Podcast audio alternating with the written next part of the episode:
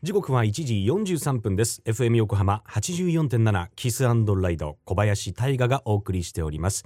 このお時間は守ろう私たちの綺麗な海。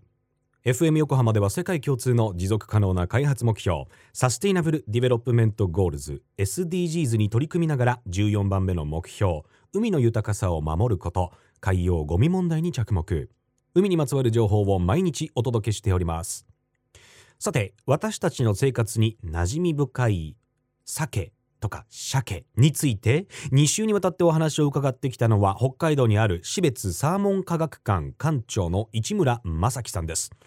最終日の今日は近年の鮭の漁獲量について、市村さんお願いします。えー、皆さんこんにちは。標津サーモン科学館の、えー、市村と言います。よろしくお願いいたします。生産量自体は世界の鮭科魚類の漁業での生産量っていうのは、実はここ最近ちょっと上がってきて、ひゃくまんトンレベルでここにじゅうねんぐらい続いてるんですよ。ひゃくまんトンをちょっと、年変動あるのではちじゅうまんトンぐらいになったり、ひゃくまんトンちょっと超えたりっていう。それはそんなに変動ないんです、実は。あの、ちょっとこと最近少し生産量落ちてはいるんですけども、きゅうじゅうねんだい以前の話をすると、そんなんでもないんです、実は。まずあの、えっと、白鮭の場合は、あの人工孵化放流事業で人間の手がかかっているので、よく養殖と勘違いされやすいんですが、この魚の場合は、一回自然界に出しますので、養殖ではない、栽培漁業という区分に分類されます。で、それに対して養殖というのは、基本的に所有者がいます。一定区画の中で大きくするやり方。で、それで出荷するってやり方ですね。で、これが養殖ということになるので、栽培漁業と養殖ものでまず区別をしなくちゃいけない。で、栽培漁業のものは一般的な漁業で取られるものっていうことにもなるわけなんですけども。で、そもそも白鮭っていうのは、ほとんどが最近は人工孵化放流事業、栽培漁業ということになります。人間の手で卵を取って、稚魚まで育てて、川へ放流するやり方。これによって漁業資源の多くが維持されています。で、昔の方が多かったっていうイメージが大変強い人多いんですけども、あの、極端な話言いますと、人工孵化放流事業が始まってから、まあ、せんはっぴゃくきゅうじゅうねんちょっと前に始まってるんですけど、本格的なものは。それ以前の、例えば北海道の来遊数、あの、白鮭が戻ってきてる数っていうのは、だいたいですね、ごひゃくまんからななひゃくまん、せんまんびちょっと超えてるあたりでした。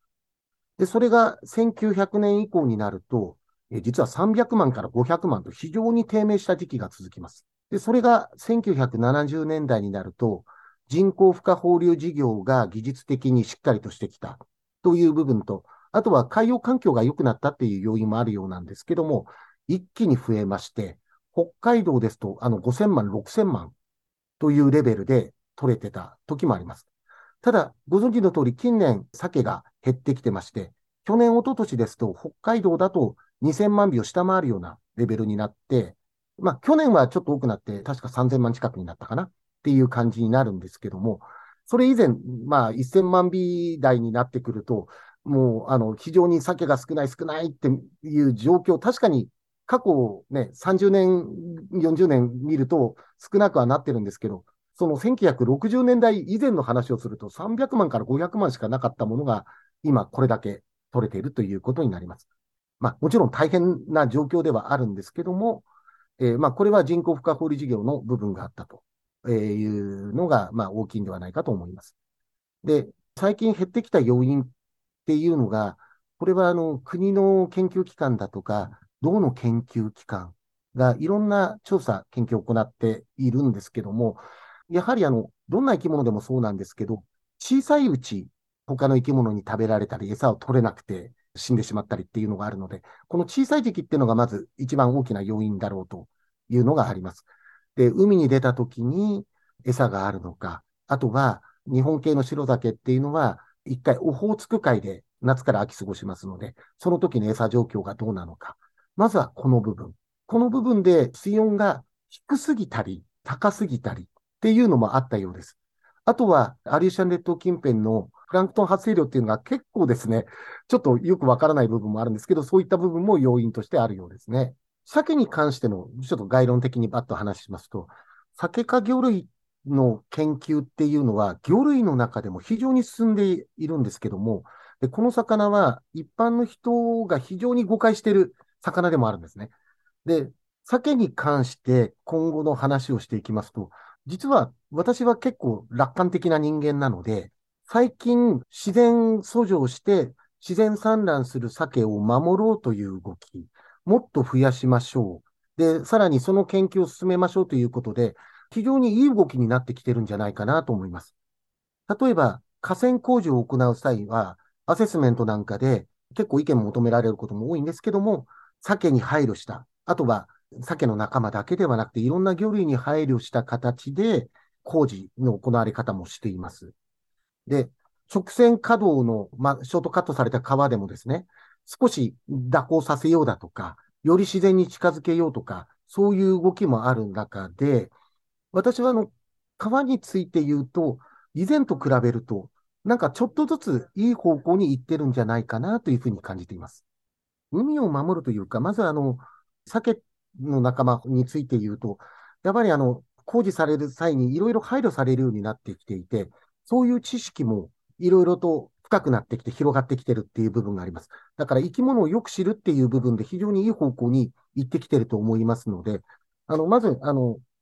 海を守る、自然を守るっていうのは、生き物を知る、自然を知るっていうことだと思うので、その辺の教育っていうのは、私はいい方向に進んできてるんではないかなというふうに思っています。えー、標津天文科学館は、季節によって鮭の一生を見られるような形での展示を行っております。で、イベント的な話をしますと、ゴールデンウィーク期間中なんですが、稚魚の放流体験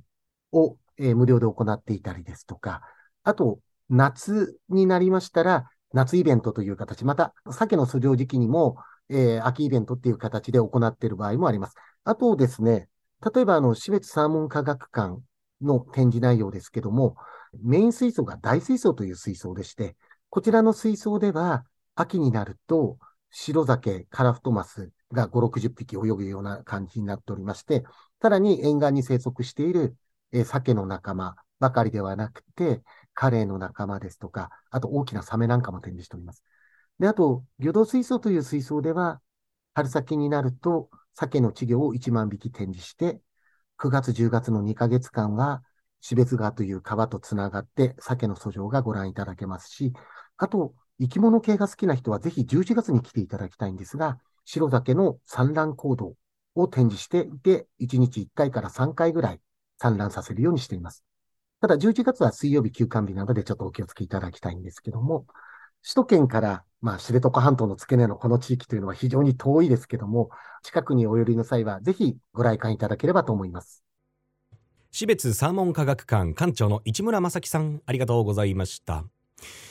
これは素晴らしいお話でしたね。あのやっぱりこう動物愛護の観点とかいろんな自然環境、まあ、海を守ろうというところもそうですけれども、非常に厳しい現実とか数字を突きつけられることの方が多いように感じるんですけれども、とある本ファクトフルネスってやつで、まあ、読むとですね、まあ、そういうこう自然環境だったり、例えば、えーまあ、少子高齢化とか今僕らが直面しているこの問題、実はいい方向に向かっているものも多いんだよっていう、でこの鮭の話にしても、えー、さんびゃくまんからごひゃくまんだった非常にこう低迷した鮭の漁獲量っていうのが、えー、ごひゃくまんからななひゃくまん、せんまんに増えて、非常に多い時期でごせんまんからろくせんまんで、最近ではにせんまんからさんぜんまんと、まあ、前よりじゅうばい近く多くなっていると、低い時から比べればね。なんかそういうことを知る、ちゃんとデータを知るっていうのもすごく大事なことだなと思いましたね。今回の鮭についていろいろと教えてくださった市村さんが館長を務める標津サーモン科学館では、しがつには、えー、白鮭の稚魚の放流が行われたりとか、秋には鮭人工受精体験、さらには白鮭の産卵行動も観察できたり、あとはチョウザメ、チョウザメにこう指をパクってしまうチョウザメ指パク体験までできてしまう。これ非常に個人的に気になる。チョウザメに指パクってしまったらあーってなりそうですね。ちょっとやってもらいたい。標津町は、えー、北海道の東根室海峡に面したところにあります。これからの季節、旅行先の一つとしてプランに盛り込んでみてはいかがでしょうか。日本を代表する鮭、白鮭について市村さんにいろいろ教えていただきましたが、さらに詳しいインタビュー エフエム 横浜特設サイト海を守ろうから聞くことができます。そちらをチェックしてみてください。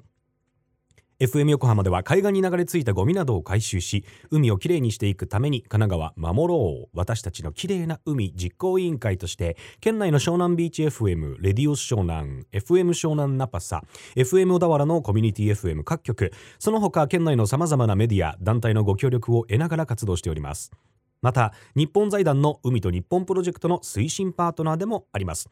そしてあさっての土曜日さんがつじゅういちにち、赤レンガ倉庫周辺で開催されるリストグループプレゼンツ エフエム 横浜マラソンにせんにじゅうさん、当日会場ではプレゼントが当たる エフエム 横浜マラソンでゴミ拾いも実施されます。手ぶらで参加できますので、ぜひ会場にお越しください。 エフエム 横浜守ろう私たちの綺麗な海 Change for the Blue、 来週は東日本大震災からじゅうにねんを迎える東北沿岸の生態系についてお届けいたします。お楽しみに。